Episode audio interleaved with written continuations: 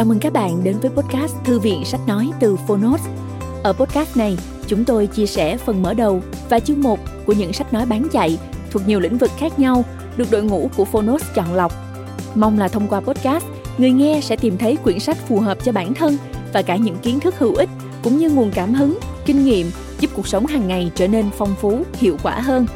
Podcast Thư viện Sách Nói được phát sóng đều đặn vào thứ ba, thứ năm và thứ bảy hàng tuần. Mời các bạn cùng đón nghe.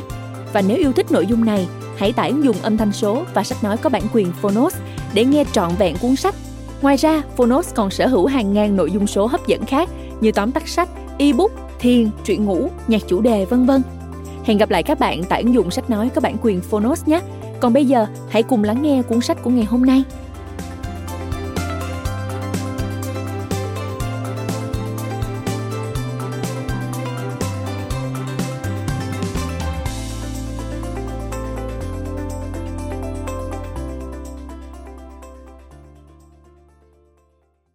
Bạn đang nghe từ Phonos.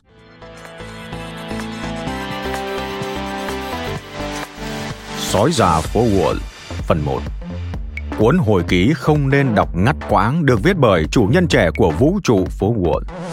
Tác giả Jordan Belfort.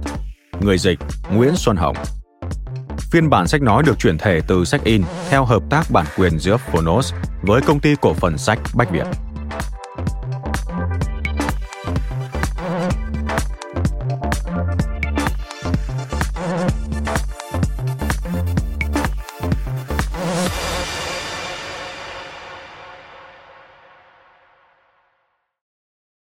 Lời giới thiệu Jordan Belfort sinh ngày 9 tháng 7 năm 1962 tại thành phố New York, Mỹ.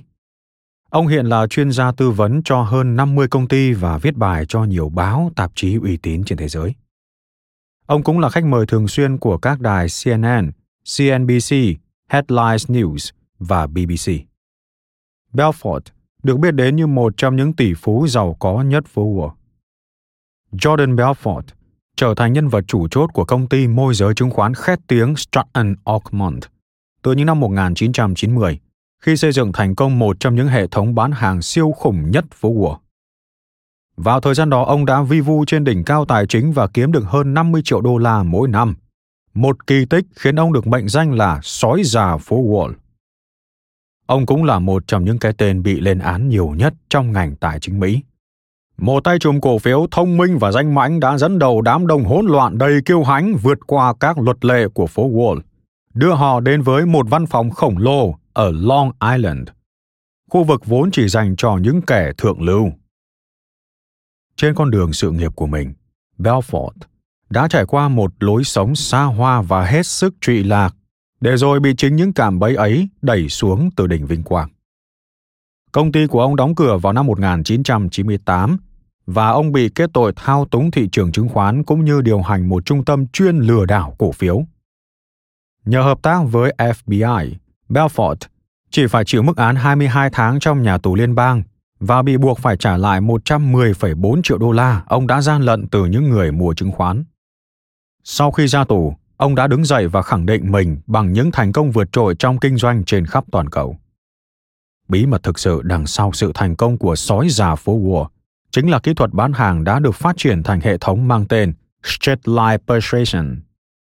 Ngày nay với hệ thống độc quyền này, Jordan Belfort đã giúp cho bất kỳ tổ chức hoặc cá nhân nào tạo ra của cải khổng lồ từ việc kinh doanh có đạo đức.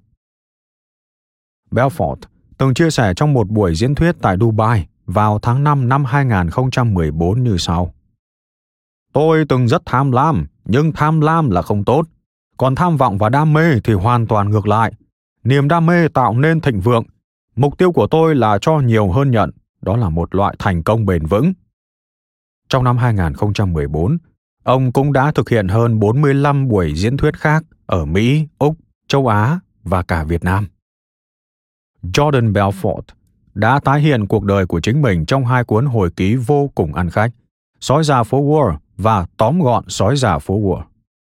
Hai tác phẩm này đã được xuất bản ở trên 40 quốc gia và được dịch ra 18 ngôn ngữ khác nhau. Cuộc đời đầy biến cố ấy cũng đã tạo cảm hứng cho đạo diễn Martin Scorsese làm nên bộ phim bom tấn được đề cử giải Oscar. Bộ phim do tài tử điện ảnh lừng danh Leonardo DiCaprio thủ vai chính và được công chiếu rộng rãi từ cuối năm 2013. Câu chuyện về cuộc đời và sự nghiệp của Jordan Belfort luôn là nguồn cảm hứng cho rất nhiều người đang bước trên con đường kinh doanh đầy khó khăn, cũng như đem lại cho họ những bài học hết sức giá trị. Bách Việt Books Dành tặng hai con tuyệt vời của tôi, Chandler và Carter Belfort. Lời tác giả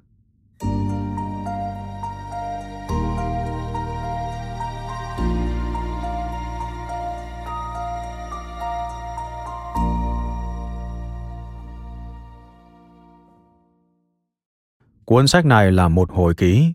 Đây là câu chuyện có thật dựa trên những hồi tưởng của tôi về nhiều sự kiện trong cuộc đời tôi. Ở những chỗ được chỉ rõ tên gọi và đặc điểm nhận diện của một số người có đề cập trong cuốn sách này được thay đổi để bảo vệ quyền riêng tư của họ. Trong một số trường hợp, tôi sắp xếp lại và hoặc dồn nén các sự kiện cùng quãng thời gian dưới dạng tường thuật. Đồng thời tôi có sáng tạo lại phần hội thoại cho phù hợp với hồi tưởng của mình về những cuộc trao đổi này. Phần mở đầu Một gã khở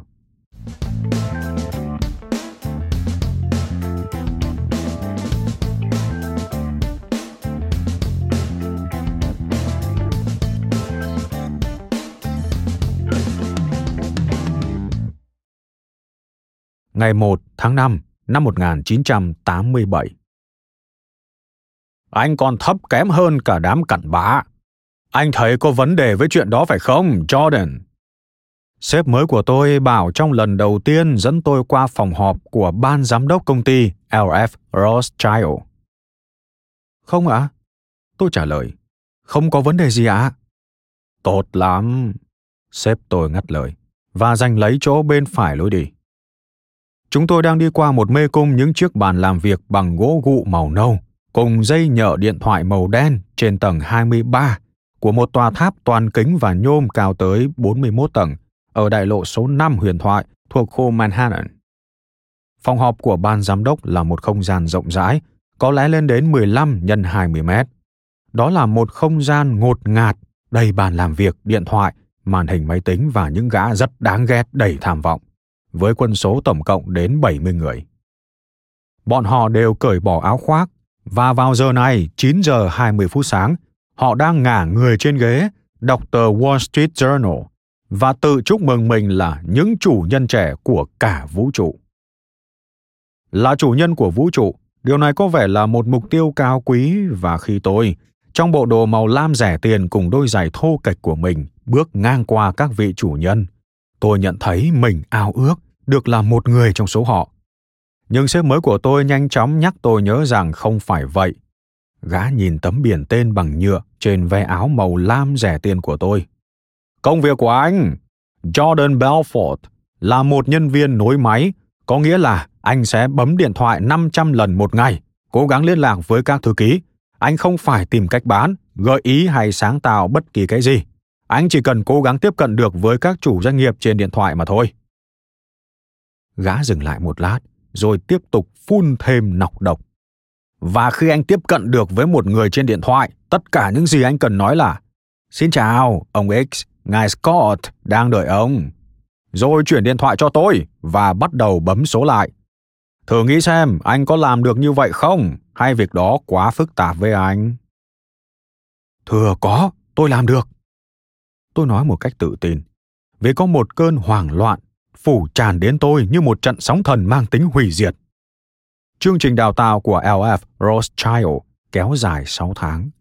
Đó sẽ là những tháng nghiệt ngã, một tháng mệt nhoài, mà suốt thời gian ấy tôi sẽ phải phó mặc cho những con lừa như Scott, một thằng khốn đầy tham vọng, dường như vừa ngoi lên từ sâu thẳm chốn địa ngục của những gã tham vọng.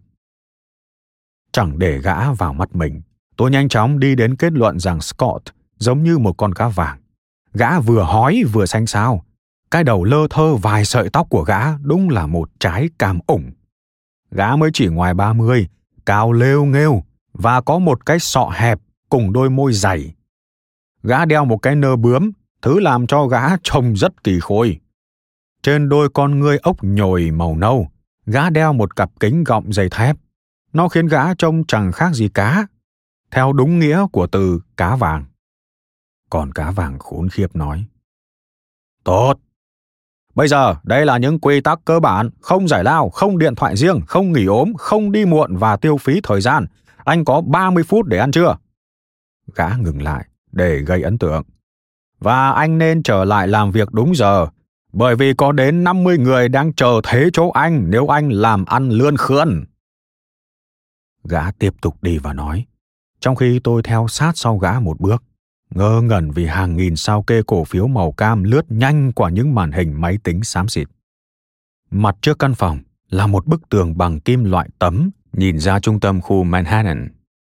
Phía trước, tôi có thể nhìn thấy tòa nhà Empire State. Nó cao vượt hẳn mọi thứ, dường như vươn lên đến thiên đường và xé rách bầu trời. Nó là địa điểm đáng để ngắm nhìn, một nơi xứng đáng với một chủ nhân trẻ của vũ trụ. Và lúc này đây, có vẻ như mục tiêu ấy càng lúc càng xa vời. Nói thật nha, Scott lắp bắp. Tôi không nghĩ anh hợp với công việc này. Trông anh chẳng khác nào một thằng nhóc, mà phố Wall không có chỗ cho bọn nhóc. Đây là trốn của những sát thủ, một nơi của những đào phủ.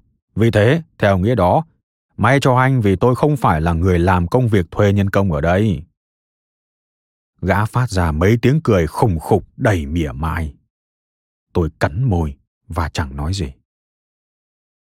Năm đó là năm 1987 và những con lừa tham vọng như Scott dường như thống trị toàn thế giới. Phố Wall như một con bò đang lên cơn điên và đám triệu phú mới nổi thì chỉ việc bỏ ra một hào là mua được cả tá. Tiền rất rẻ mạt và một gã tên Michael Milken đã sáng chế ra thứ gọi là trái phiếu giấy lộn, làm thay đổi cách giới kinh doanh nước Mỹ xoay sở mọi việc của mình.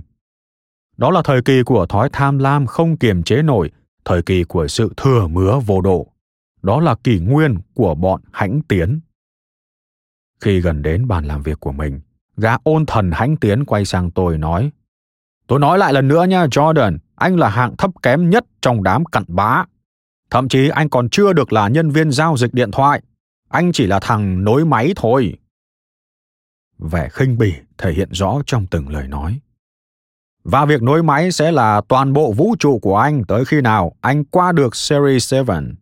Và đó là lý do tại sao anh thấp kém hơn cả đám cặn bã. Anh có ý kiến gì với chuyện đó không? Tuyệt đối không ạ. Tôi đáp. Đó là công việc quá tốt với tôi, bởi vì tôi còn thấp kém hơn cả đám cặn bã. Tôi nhún vai, vẻ ngây ngô. Khác với Scott, tôi không giống lũ cá vàng. Điều đó làm tôi thấy tự hào khi gã nhìn tôi tròng chọc, cố tìm vẻ châm biếm trên mặt tôi. Tôi thuộc loại thấp bé, và ở tuổi 24, tôi vẫn còn những nét trẻ con của một cậu bé vị thành niên.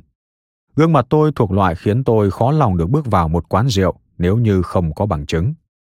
Tôi có mái tóc nâu nhạt rất dày, nước da màu ô liu nhẵn nhụi và một đôi mắt biêng biếc to tròn. Nhìn tổng thể quả là không đến nỗi xấu trai. Nhưng chúa ơi, tôi không hề nói dối Scott khi bảo gã rằng tôi còn thấp kém hơn cả đám cặn bã. Nói thật, đúng là như vậy. Vấn đề là ở chỗ tôi vừa làm cho dự án kinh doanh đầu tiên của mình khánh kiệt và tinh thần tự tôn của tôi cũng cạn kiệt theo nó.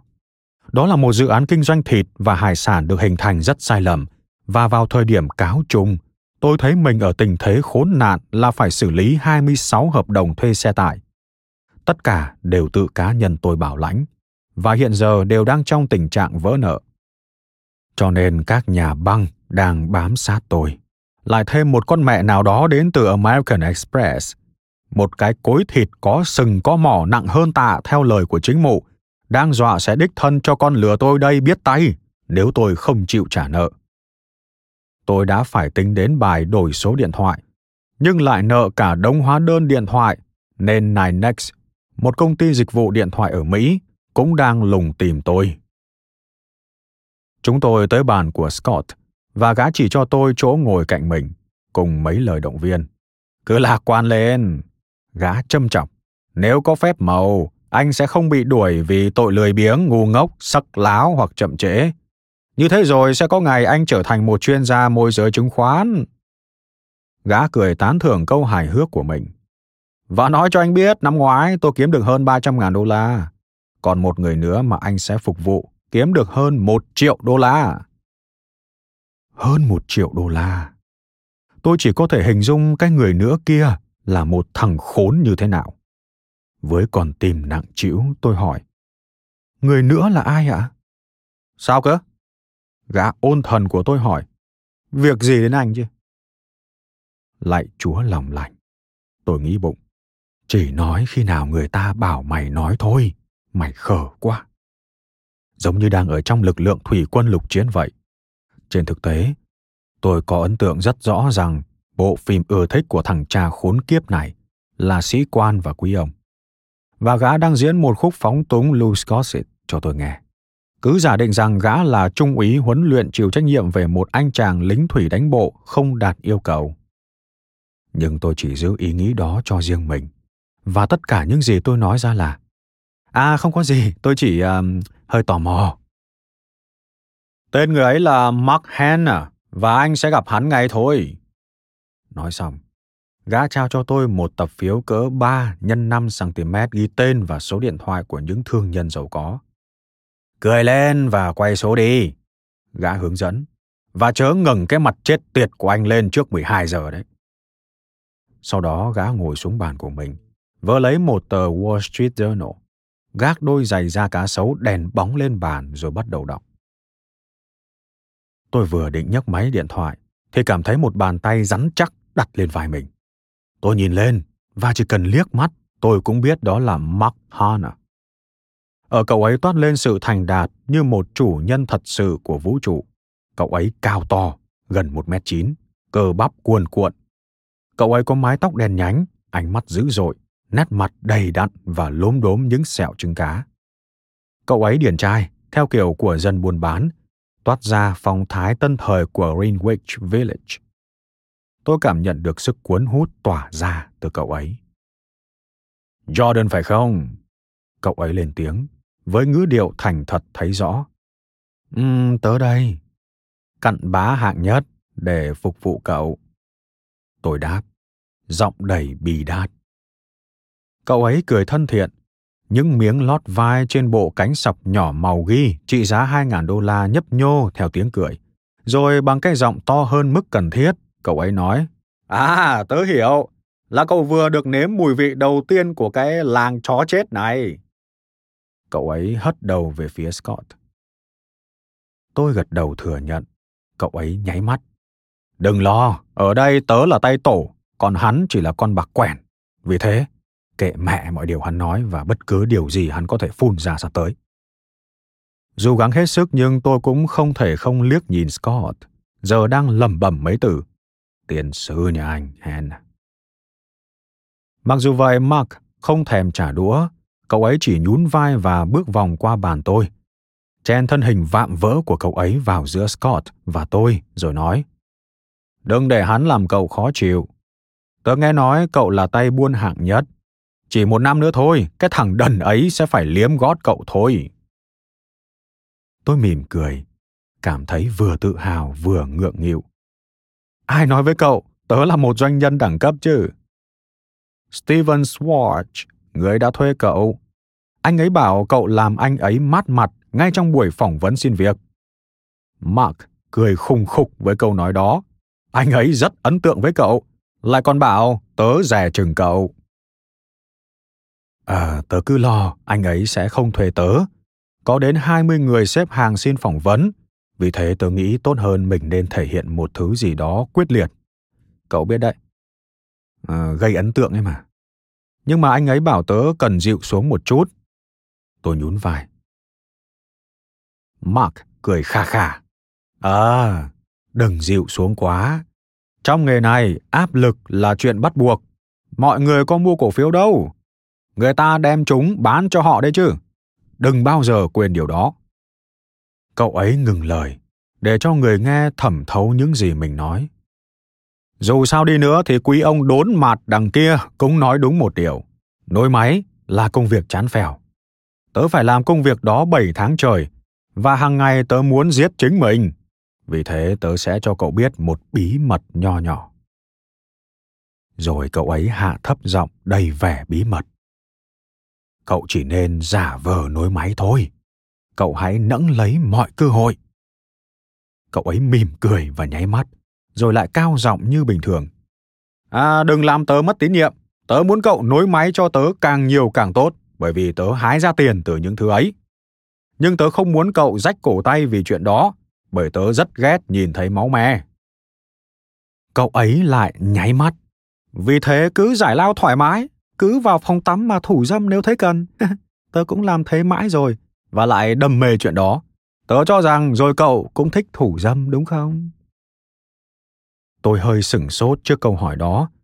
Nhưng như sau này tôi hiểu ra, một ban giám đốc ở phố Wall không có chỗ cho những ngôn từ lịch sự kiểu cách. Những từ như đeo mẹ, mẹ kiếp, chó đẻ và con cờ phổ biến chẳng khác gì vâng, không, có lẽ và xin mời cả. Tôi nói, à ờ tớ thích thủ dâm. Ý tớ là à, những gì mà mọi người không làm phải không? Cậu ấy gật đầu, gần như thở phào.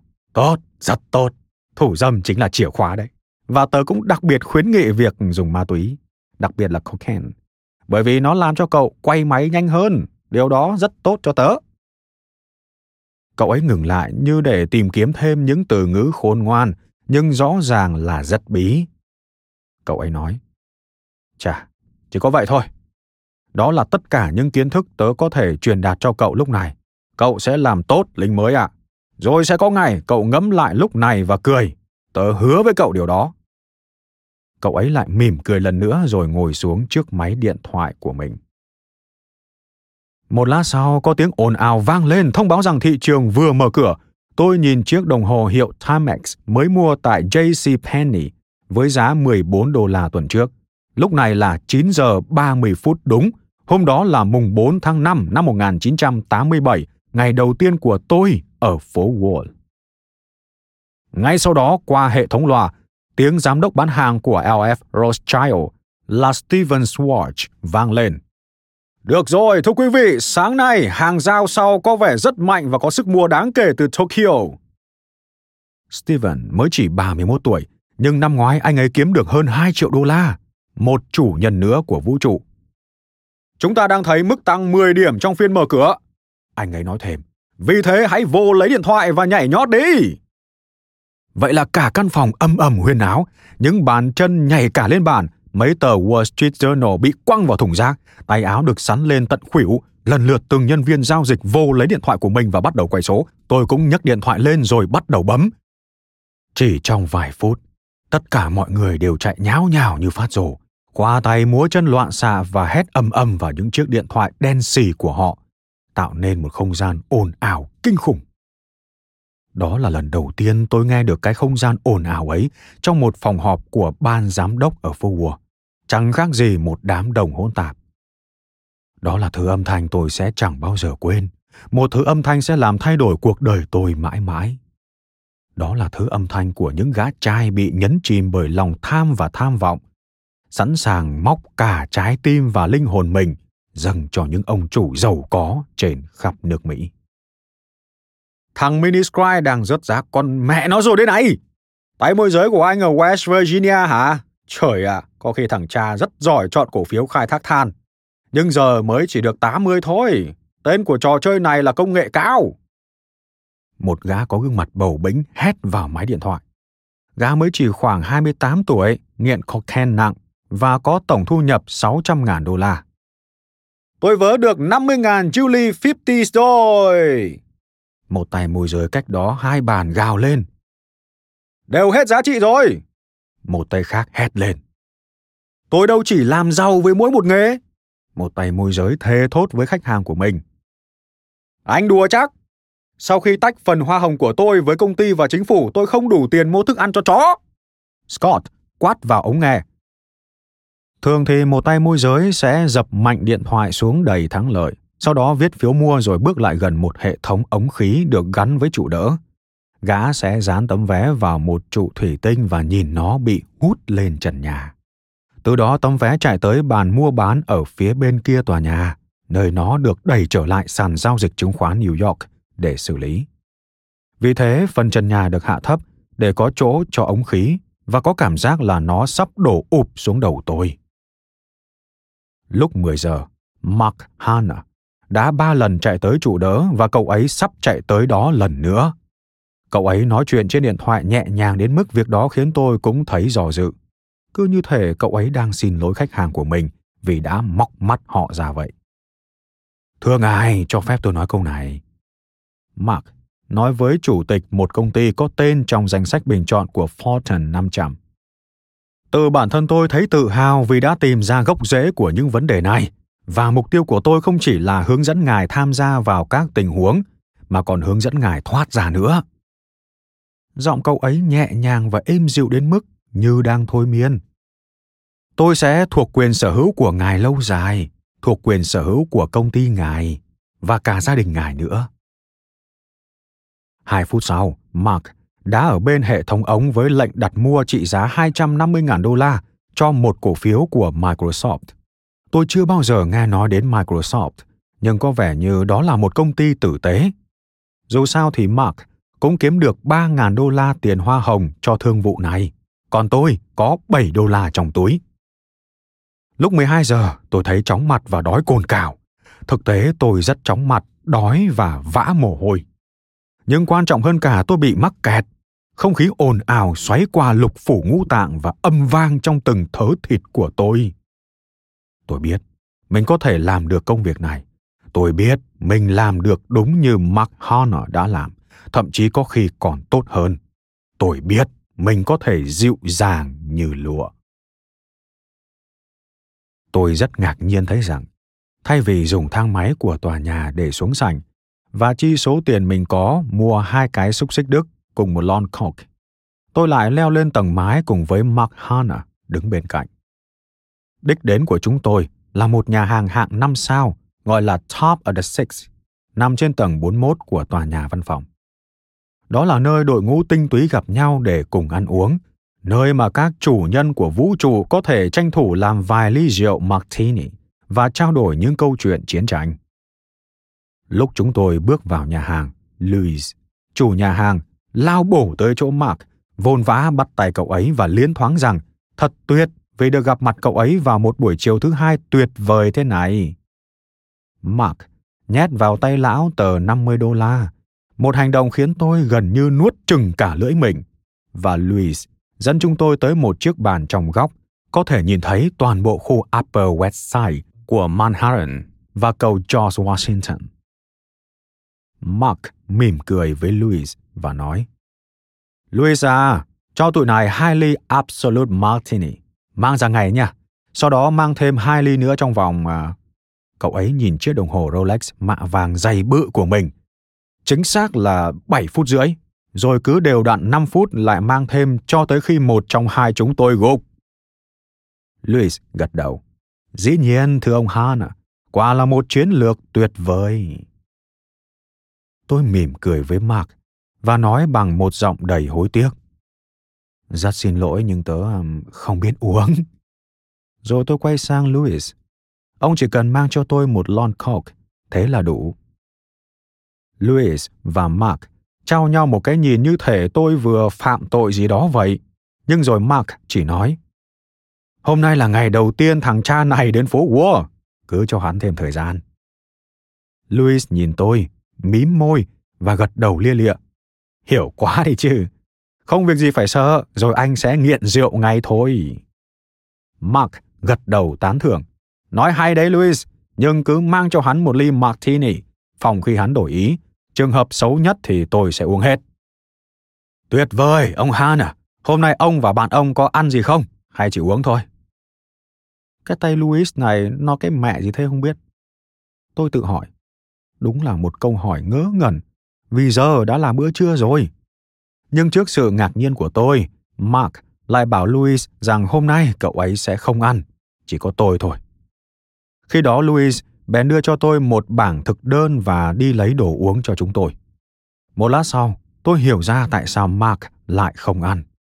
Khi cậu ấy thò tay vào túi áo vest, móc ra một cái lọ, mở nút và nhúng một cái thìa tí xíu vào. Cậu ấy múc ra một chút thứ chất kìm chế nhục dục mạnh nhất của tự nhiên, tức là cocaine, và đưa lên lỗ mũi phải hít thật mạnh. Rồi cậu ấy lặp lại động tác ấy và hít mạnh bằng lỗ mũi trái. Tôi vô cùng kinh ngạc. Không thể nào tin được. Ngay trong nhà hàng này, giữa những chủ nhân của vũ trụ, tôi liếc xung quanh nhà hàng xem có ai để ý không. Rõ ràng chẳng có ai cả. Mà ngẫm lại, tôi tin chắc rằng họ chẳng hề để tâm một chút nào. Hơn nữa, họ quá bận rộn nốc lấy nốc để các thứ vodka, scotch, gin hoặc bourbon hay bất kỳ loại dược chất nguy hiểm nào họ có thể kiếm được với những tập ngân phiếu dày cộp của mình. Hey, đến lượt cậu. Tấm vé thực sự ở phố Wall, thứ này và nhà thổ. Mark nói, đưa cho tôi lọ thuốc. Nhà thổ á? Từ đó khiến tôi thộn ra. Ý tôi là tôi chưa bao giờ tới đó cả. Hơn nữa, tôi đang yêu một cô gái mà tôi định cưới làm vợ. Tên nàng là Denise. Nàng thật tuyệt vời, đẹp cả tâm hồn lẫn hình thức bên ngoài. Đã bao giờ tôi lừa dối nàng đâu. Còn về chuyện dính tới cocaine, chà, thì tôi đã từng có lần biết đến hồi học đại học, nhưng đó là chuyện cách đây vài năm, và tôi cũng chỉ mới chạm tay mà thôi. Tôi nói, cảm thấy có phần lúng túng. À không, cảm ơn. Thứ này thực sự không hợp với tớ. Nó làm cho tớ um, dở hơi. Ví như tớ không tài nào ngủ hoặc ăn được. Và tớ... Um... Ôi giời, tớ bắt đầu thấy lo lắng về mọi chuyện. Thật sự không tốt cho tớ, thật sự kinh khủng. Cậu ấy nói, lại tiếp thêm một liều nữa. Không sao. Nhưng tớ cam đoan rằng cocaine có thể giúp cậu trụ được qua ngày ở cái chốn này. Cậu ấy lắc đầu và nhún vai. Bể thả thế mẹ. Là một thằng môi giới chứng khoán ấy. Ý tớ là đừng hiểu lầm tớ. Tiền rất tuyệt và là tất cả nhưng cậu sẽ chẳng tạo ra hay xây dựng được cái gì cả. Vì thế sau một thời gian, mọi thứ trở nên đơn điệu. Cậu ấy ngừng lời, cứ như thể đang tìm kiếm từ ngữ thích hợp. Thật sự thì chúng ta chẳng hơn gì những con buôn nhờ nhớp. Chẳng thằng nào trong số chúng ta có được ý tưởng gì về loại cổ phiếu sẽ tăng giá. Tất cả chúng ta chỉ đang làm cái việc là ném phi tiêu vào một tấm bia. Và cậu biết đấy, mọi thứ nháo nhào cả lên dù sao đi nữa thì cậu cũng sẽ sớm hiểu ra tất cả mọi chuyện thôi chúng tôi dành vài phút tiếp theo để chia sẻ lai lịch của mình mark lớn lên ở brooklyn tại thành phố bay ridge một nơi theo tôi biết khá nghiệt ngã cho dù cậu làm gì, cậu ấy nói vẻ chùa chát thì cũng đừng hò hẹn với con nào ở bay ridge cả chúng nó điên phải biết rồi cậu ấy lại hít thêm một liều nữa và nói thêm. Còn chó đẻ cuối cùng cặp kè với tớ đã đâm tớ bằng một cái bút chì trong lúc tớ đang ngủ. Cậu có tưởng tượng nổi không? Lúc đó một tay bồi bàn mặc lễ phục bước tới và đặt đồ uống của chúng tôi lên bàn. Mark nâng ly martini giá 20 đô la của cậu ấy lên, còn tôi nâng lon cork giá 8 đô la của mình. Mark nói, Ly này, là để chỉ số Dow Jones tăng vọt lên 5 ngàn. Chúng tôi cụng ly. Còn ly này là để mừng sự nghiệp của cậu ở phố Wall. Cậu ấy tiếp. Biết đâu, cậu lại ăn nên làm ra ở cái chốn điên đảo này mà vẫn giữ được một phần linh hồn mình. Cả hai chúng tôi cùng cười và lại cụng ly. Vào đúng cái thời điểm ấy, nếu có ai đó bảo tôi rằng chỉ vài năm ngắn ngủi nữa, tôi sẽ làm chủ cái nhà hàng tôi đang ngồi đây còn Mark Hanna à, cùng một nửa đám môi giới chứng khoán nữa ở LF Rothschild sẽ làm việc cho tôi, tôi sẽ bảo rằng thằng đó bị điên. Và nếu có ai đó bảo tôi rằng tôi cũng sẽ hít cocaine bên quầy rượu của nhà hàng này, trong khi cả tá gái gọi cao cấp nhìn tôi đầy ngưỡng mộ, thì tôi sẽ chửi vào mặt gã mất trí ấy. Nhưng giờ mới chỉ là lúc khởi đầu. Quý vị biết không, vào cái thời điểm ấy, có những việc đang diễn ra mà tôi không biết những việc chẳng có gì liên quan tới tôi cả bắt đầu từ một thứ nhỏ bé gọi là bảo hiểm danh mục đầu tư đó là một chiến lược đóng băng chứng khoán chạy bằng máy tính thứ rốt cuộc sẽ đặt dấu chấm hết cho cái thị trường điên loạn này và làm cho chỉ số Dow Jones tụt xuống 508 điểm chỉ trong một ngày. Và từ đó, cả chuỗi sự kiện sắp xảy ra đều hầu như không thể tưởng tượng nổi. Phố Wall sẽ có lúc phải ngừng hoạt động. Hãng đầu tư ngân hàng LF Rothschild sẽ buộc phải đóng cửa. Và rồi tình trạng điên rồ sẽ chiếm thế thượng phong. Những gì tôi có thể cho quý vị biết lúc này là một bản tái hiện tình trạng điên rồ ấy, sự tái hiện đầy châm biếm cho những gì hóa ra sẽ là một trong những biến động dữ dội nhất trong lịch sử phố Wall. Và tôi kể cho quý vị nghe về chuyện đó bằng một giọng nói đang vang lên trong đầu tôi lúc ấy. Đó là một giọng nói đầy mỉa mai, nhẹ nhàng, tự phục vụ và có nhiều lúc là tùy tiện. Đó là giọng nói cho phép tôi biện minh cho bất kỳ chuyện gì xuất hiện trong việc tôi chọn sống một cuộc đời trụy lạc buông thả. Đó là một giọng nói giúp tôi mua chuộc những người khác, thao túng họ và đem sự hỗn loạn cũng như điên cuồng đến cho cả một thế hệ thành niên Mỹ.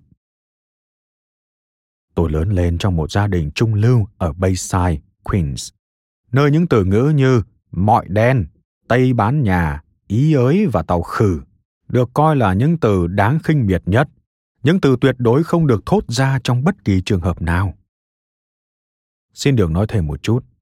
Những từ trên có nguyên văn tiếng Anh là nigger, speak wop và chink là những từ lóng mang nghĩa miệt thị, tương ứng để chỉ người Mỹ da đen, người Mỹ gốc Tây Ban Nha, người Mỹ gốc Italia và người Mỹ gốc Hoa.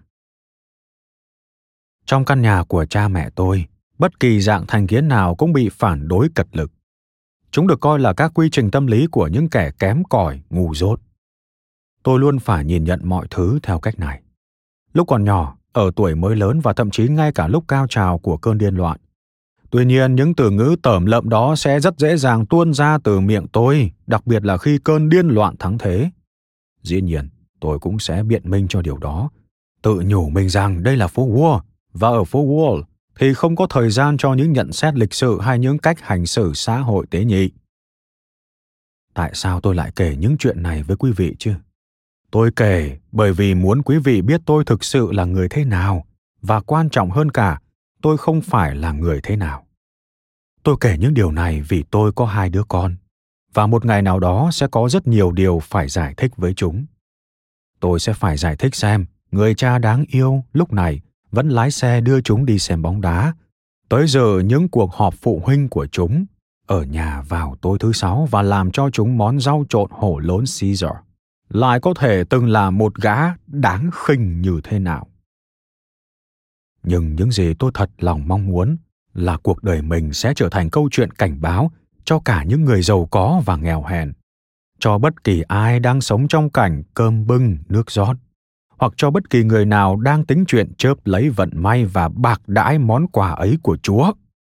Cho bất kỳ ai quyết định đi vào ngõ tối của quyền lực và sống một cuộc sống trụy lạc, xa đọa. Và cho bất kỳ ai nghĩ rằng chẳng có gì đáng nói khi bị xem là sói già phố Wall. Quyển 1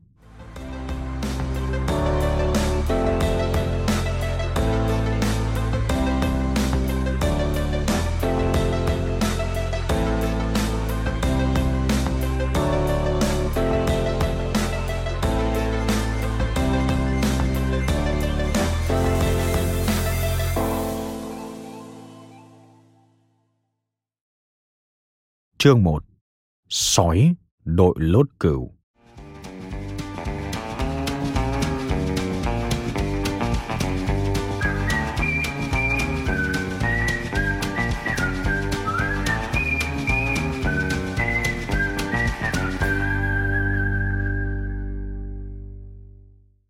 Sáu năm sau Tình trạng cuồng loạn nhanh chóng nổ ra và vào mùa đông năm 1993, tôi có cảm nhận kỳ lạ rằng mình đã giành được vai chính của một trong những chương trình truyền hình đời thực đó trước khi chúng trở thành mốt.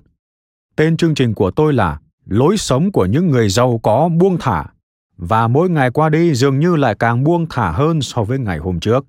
Tôi khởi nghiệp với một công ty môi giới có tên Stratton Oakmont. Hiện là một trong những công ty môi giới lớn nhất và cho đến giờ vẫn là công ty mạnh bạo nhất trong lịch sử phố Wall. Theo ngôn từ của Forward, thì có lẽ tôi là thằng muốn chết trẻ và chắc chắn sẽ tự chui xuống mồ trước tuổi 30. Nhưng tôi biết, đó chỉ là điều vớ vẩn bởi vì tôi đã bước sang tuổi 31 và vẫn còn sống khỏe mạnh. Lúc này đây, một sáng thứ tư giữa tháng 12, tôi đang ngồi sau bộ phận điều khiển trong chiếc trực thăng động cơ đôi Bell Jet của mình trên đường từ bãi đỗ trực thăng phố 30 ở trung tâm Manhattan đến điền trang ở Old Brockville, Long Island, với lượng thuốc viện chạy qua hệ tuần hoàn đủ để làm dịu cả đất nước Guatemala. Vốn là một đất nước trồng và buôn bán thuốc viện thuộc dạng đáng báo động. Chỉ mới hơn 3 giờ sáng một chút và chúng tôi đang bay với tốc độ 120 hải lý một giờ ở đâu đó trên triền phía tây của vịnh Little Neck thuộc Long Island.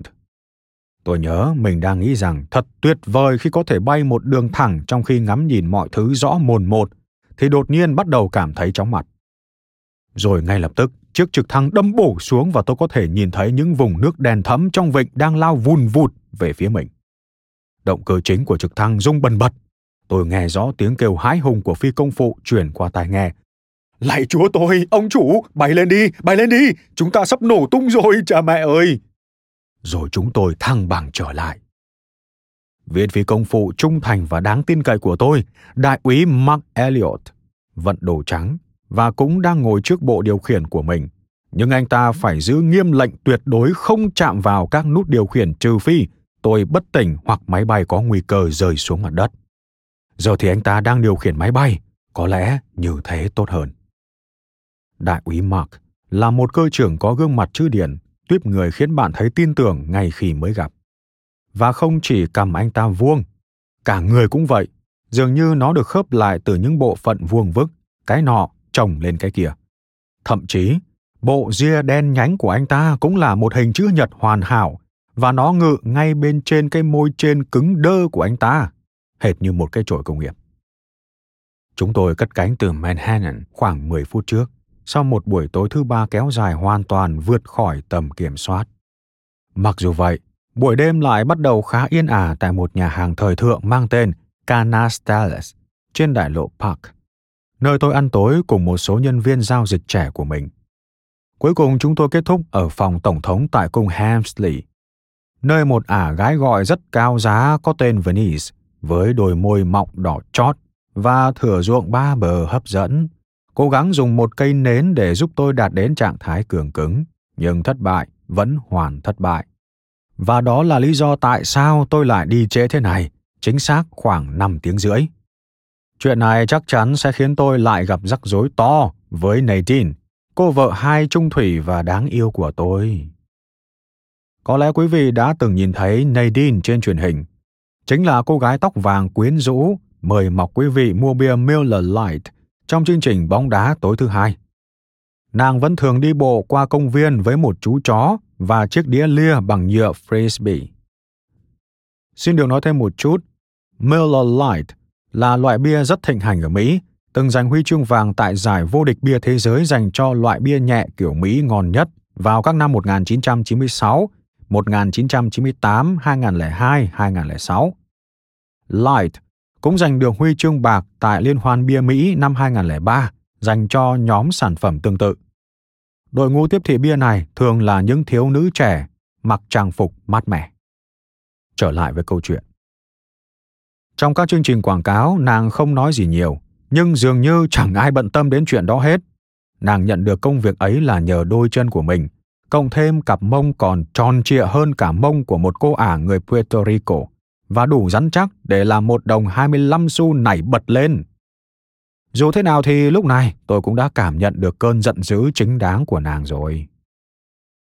Tôi hít một hơi thật sâu và cố gắng ngồi lại ngày ngắn Giờ thì tôi cảm thấy khá ổn, vì thế tôi nắm chắc cần điều khiển, ra hiệu cho tay đại úy SpongeBob SquarePants rằng mình đã sẵn sàng bay tiếp. Trông anh ta có vẻ hơi lo lắng, vì thế tôi mỉm cười ấm áp thân mật và nói vài lời động viên qua chiếc microphone kích hoạt bằng giọng nói. Anh sẽ nhận được khoản tiền thưởng công tác nguy hiểm cho chuyến này, anh bạn ạ. À. Ồ, quá tuyệt! Mark trả lời, nhưng quyền điều khiển lại cho tôi. Nhớ nhắc tôi đến lĩnh, nếu chúng ta còn sống khi về đến nhà. Anh ta lắc lắc cái đầu vuông, vẻ cam chịu và ngạc nhiên, sau đó tiếp lời. Và đừng quên nhắm mắt trái của anh lại trước khi bắt đầu hạ thấp độ cao, như thế sẽ đỡ bị hòa mắt. Xin được nói thêm một chút. Spongy Pop SquarePants là tên gọi một con hải miên hình hộp sống trong một quả dứa dưới biển. Nhân vật chính trong loạt phim hoạt hình cùng tên của hãng Nickelodeon, từng được đề cử giải Emmy. Tác giả dùng tên gọi này để chơi chữ square, tức vuông. Anh chàng cơ trưởng vuông vức này của tôi quả là danh mãnh và chuyên nghiệp. Thực tế, anh ta có vẻ rất giống một gã chim mồi trong các bữa tiệc. Và anh ta không chỉ là viên phi công có bằng cấp duy nhất trong khoang lái này, mà còn là thuyền trưởng chiếc du thuyền Nadine gắn động cơ dài hơn 50 mét, được đặt theo tên cô vợ vừa được nhắc đến ở trên của tôi. Tôi giơ ngón tay cái ra dấu với cơ trưởng của mình. Sau đó tôi chăm chú nhìn ra ngoài cửa sổ buồng lái và cố gắng xác định phương hướng. Phía trước mặt tôi nhìn thấy những chiếc ống khói kẻ sọc đỏ trắng vươn lên từ khu ngoại ô Ross Lane giàu có của dân Do Thái. Những chiếc ống khói chính là một dấu hiệu tác động vào thị giác cho biết rằng tôi sắp vào trung tâm bờ biển vàng của Long Island, nơi mà khu Old Brookville tọa lạc. Bờ biển vàng là một nơi hết sảy nếu sống ở đó. Đặc biệt khi bạn thích đám dân tin lành Wasps, dòng dõi quý phái và những con ngựa giá cao. Xin được nói thêm một chút, WAP là viết tắt của cụm từ White Anglo-Saxon Protestant, là thuật ngữ dân tộc học xuất phát từ Mỹ, để chỉ những người Mỹ da trắng theo đạo tin lành có gốc chủng tộc Anglo-Saxon. Ban đầu nó được dùng để chỉ những người thuộc tầng lớp thượng lưu đến lập nghiệp ở vùng Đông Bắc. Hiện nay WAP dùng để chỉ những người da trắng tin lành không thuộc các nhóm thiểu số. Cá nhân tôi xem thường cả hai thứ ấy. Nhưng thế nào mà rốt cuộc tôi lại sở hữu cả một lũ ngựa giá cao và giao du với khá nhiều dân WAP quý phái, những người theo tôi đoán xem tôi là một anh chàng do Thái trẻ tuổi quyến rũ. Tôi nhìn đồng hồ đo độ cao, kim chỉ vạch 90 mét và đang từ từ hạ xuống dần. Tôi đảo đầu theo vòng tròn giống như một võ sĩ quyền Anh thi đấu ăn tiền vừa bước vào vòng đấu và bắt đầu hạ thấp độ cao ở góc 30 độ. Bay qua phía trên cầu thang xoáy của câu lạc bộ Brookville Country, rồi nới cần bánh lái sang phải và lướt qua những ngọn cây sum xuê ở một bên hẻm Hegemons, nơi tôi bắt đầu thực hiện thao tác hạ thấp độ cao cuối cùng để đáp xuống sân tập golf ở phía sau rình cờ của mình. Sử dụng các bàn đạp, tôi để cho trực thăng ở trạng thái treo lơ lửng một chỗ cách mặt đất khoảng 6 mét, rồi tìm cách đáp xuống. Chỉnh một chút bằng chân trái, một chút bằng chân phải, giảm bớt một chút lực lên cần điều khiển độ cao, hơi đẩy cần bánh lái về phía sau. Lập tức, chiếc trực thăng đáp phịch xuống đất rồi hơi nhấc bổng lên lần nữa. Mẹ kiếp! Tôi lầm bầm trong lúc bay lên. Hoảng hốt, tôi ấn mạnh cần điều khiển độ cao, chiếc trực thăng bắt đầu rơi thẳng xuống như một hòn đá và lập tức rầm. Chúng tôi tiếp đất với cú sóc nảy người. Tôi lắc đầu vẻ kinh ngạc. Sao lại hấp tấp đến thế nhỉ? Không phải là một pha hạ cánh hoàn hảo, nhưng ai hơi đầu mà bận tâm. Tôi quay sang phía anh chàng cơ trưởng đáng yêu của mình và đầy vẻ tự hào, tôi líu nhíu. Cư không? Anh bạn, tôi có có cư không? Mặc hất cái đầu vuông vức của mình sang bên và nhướng cao cặp lông mày hình chữ nhật ngự trên vầng trán vuông vức, như thể nói. Ông mất bố trí não rồi thì phải. Nhưng rồi anh ta bắt đầu gật đầu chậm rãi, khuôn mặt cố nặn ra một nụ cười nhăn nhở. Ờ, Ơ, cư lắm, bạn của tôi à. Tôi phải thừa nhận điều đó. À, anh có nhắm mắt trái không đấy? Tôi gật đầu. Rất hiệu quả. Tôi bệu bạo nói. Anh vạn cư thật. Tốt, tôi mừng vì anh như thế. Anh ta khẽ cười. Dù sao đi nữa, tôi phải chuồn khỏi chỗ này trước khi chúng ta gặp rắc rối. Có cần tôi gọi cho bộ phận bảo vệ tới đón anh không? Không, tôi ổn mà anh bạn, tôi ổn. Nói xong tôi cởi đai an toàn chào Mark với vẻ chế nhạo rồi mở cửa khoang lái và trèo ra ngoài. Sau đó tôi đi vòng quanh và đóng cửa buồng lái, đập mạnh tay lên cửa sổ hai lần, ra ý rằng tôi vẫn còn đủ minh mẫn để đóng cửa. Điều này cho tôi cảm giác hài lòng, bởi vì bất kỳ người đàn ông nào ở vào hoàn cảnh tôi cũng đủ tỉnh táo để làm việc đó. Rồi tôi lại đi một vòng lần nữa và tiến về phía căn nhà chính, thẳng vào tâm cơn bão Nadine. Ngoài trời thật lộng lẫy, bầu trời đầy những vì sao lấp lánh. Nhiệt độ tháng 12 mà ấm áp đến lạ. Không có lấy một chút gió, khiến không khí đậm mùi đất và gỗ, làm tôi nhớ tới thời thơ ấu của mình. Tôi nghĩ đến những đêm hè đi cắm trại xa nhà. Tôi nghĩ đến anh trai Robert của mình, người mà gần đây tôi đã mất liên lạc sau khi bà chị dâu dọa kiện một trong những công ty của tôi về tội quấy rối tình dục. Chuyện là thế này, tôi mời anh ấy ra ngoài ăn tối, rồi say khướt và chót lỡ lời, gọi bà chị mình là mồng đít. Nhưng cả hai người đều nhớ rất dai, nhớ cả những việc chẳng cần phải nhớ. Còn khoảng 200 thước nữa thì tới nhà chính. Tôi hít một hơi thật sâu và tận hưởng mùi hương tỏa ra từ cơ ngơi của mình. Thơm tho làm sao? Nào là mùi cỏ Bermuda, mùi hăng hăng của gỗ thông và biết bao nhiêu thứ âm thanh dễ chịu nữa. Tiếng gáy rét rét bất tận của bọn dế mèn này. Tiếng rúc bí hiểm của đám cú mèo. Tiếng nước dọc rách từ hồ nước có hệ thống thác ở phía trước nữa chứ. Tôi đã mua cơ ngơi này từ tay Dick Russell, chủ tịch trung tâm giao dịch chứng khoán New York, người có vẻ ngoài giống cái gã bán gà Frank Perdue đến kỳ lạ. Quý thính giả thân mến, Franklin Parsons Perdue, sinh năm 1920, mất năm 2005, sinh ra ở Salisbury, Maryland. Nhiều năm liền là chủ tịch và là tổng giám đốc của Purdue Farms, công ty sản xuất gà lớn nhất ở Mỹ với tổng doanh số hàng năm trên 4,1 tỷ đô la. Trở lại với câu chuyện. Tôi còn phải chi ra vài triệu để cải tạo nhiều chỗ, chủ yếu đổ vào cái hồ cùng hệ thống thác nước kỳ cục. Số còn lại thì dành cho tòa nhà bảo vệ đầy nghệ thuật, cùng hệ thống an ninh. Nhà bảo vệ luôn có hai vệ sĩ có vũ trang, cùng có tên là Rocco, túc trực 24 trên 24 giờ. Bên trong tòa nhà là hàng dãy màn hình TV nhận hình ảnh từ 22 chiếc máy quay an ninh bố trí khắp cờ người. Mỗi máy quay được nối với một bộ cảm biến chuyển động và đèn pha, tạo thành một hàng rào an ninh bất khả xâm phạm. Lúc ấy cảm thấy một luồng không khí khác thường, vì thế tôi nghển cổ để nhìn chiếc trực thăng đang chìm dần vào bóng tối. Tôi thấy mình bước lùi lại vài bước ngắn, sau đó những bước ngắn ấy trở thành những bước dài hơn và rồi Mẹ kiếp, rắc rối rồi, nhục mặt đến nơi rồi. Tôi đi lòng vòng và xài hai bước về phía trước, dang rộng hai cánh tay như đôi cánh, như một tay trượt ván trên tuyết bị mất kiểm soát. Tôi cứ lảo đảo hết lối này sang lối khác, như cố gắng tìm tâm trọng lực của mình. Và rồi đột nhiên, một cuồng sáng chói mắt. Cái đéo gì thế? Tôi đưa tay lên che mắt, cố che thân mình khỏi ánh sáng chói lòa của những chiếc đèn rọi. Tôi vừa vấp phải một thiết bị cảm biến chuyển động và giờ trở thành nạn nhân của hệ thống an ninh của chính mình. Ánh sáng chói thật kinh khủng mặt tôi như giãn ra, còn hai con ngươi chắc bằng cái đĩa. Tiếp đến mới là cú chấn thương cuối cùng. Tôi vướng phải chính đôi giày da cá sấu rất bảnh của mình và ngã bổ nhào ra sau. Nện cả tấm lưng xuống đất. Sau vài giây, đèn dọi tắt, Tôi từ từ buông tay xuống. Tôi ấn hai bàn tay xuống cỏ mềm.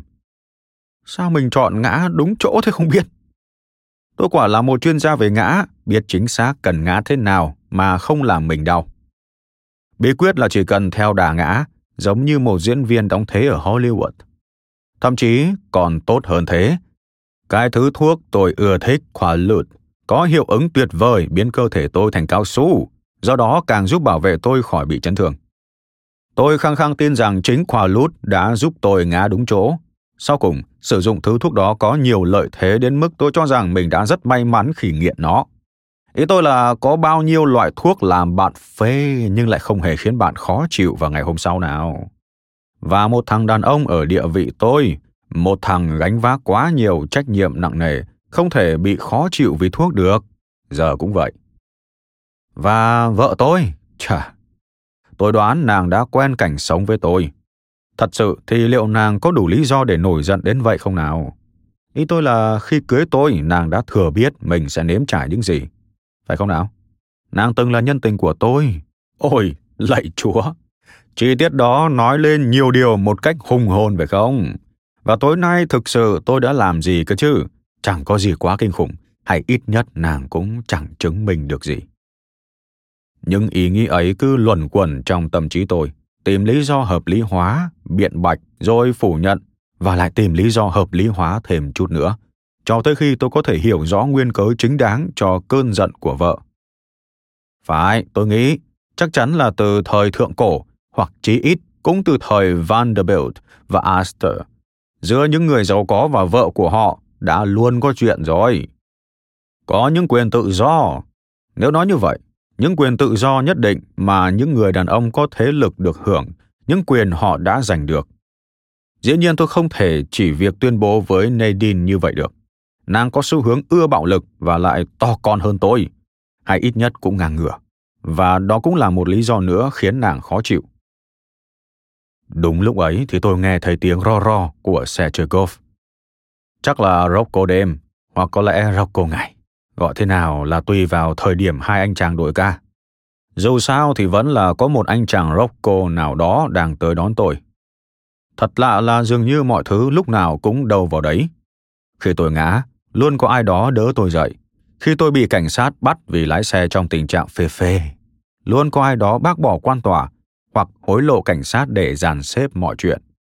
Rồi khi tôi bất tỉnh bên bàn tiệc và vục cả mặt vào nồi súp thì luôn có vợ tôi. Hoặc nếu không phải nàng thì là một cô gái gọi tốt bụng nào đó xuất hiện để giúp tôi tỉnh lại bằng cách hô hấp nhân tạo. Cứ như thể tôi là người đạn bắn không thủng hay gì gì đó vậy. Đã bao nhiêu lần tôi qua mặt thần chết nhỉ? không thể nhớ nổi. Nhưng tôi có thật sự muốn chết không? Tội lỗi và tâm trạng ăn năn đang gặm nhấm tôi đến mức, trên thực tế, tôi đang cố gắng định đoạt lấy cuộc đời mình. Ý tôi là, ừ, thật ớn. Giờ tôi mới nghĩ đến điều ấy. Tôi đã mạo hiểm mạng sống của mình cả nghìn lần, nhưng lại chưa hề bị gì hơn là một vết chảy xước.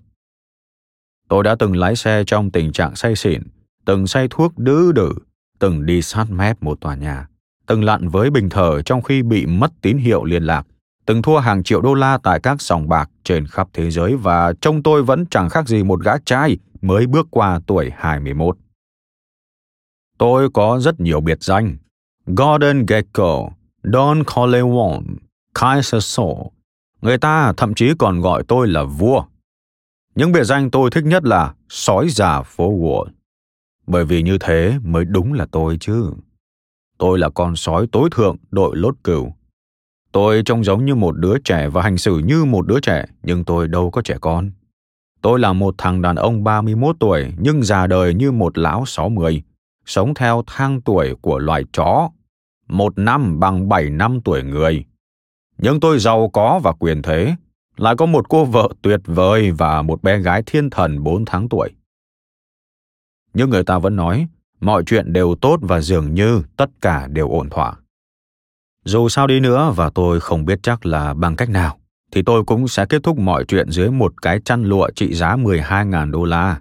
Ngủ khì khì trong một phòng ngủ vương giả che kín bằng lụa Trung Hoa trắng tinh, đủ để làm dù lụa cho cả một phi đội lính nhảy dù. Và vợ tôi, chà, nàng sẽ tha thứ cho tôi, nàng luôn tha thứ cho tôi mà.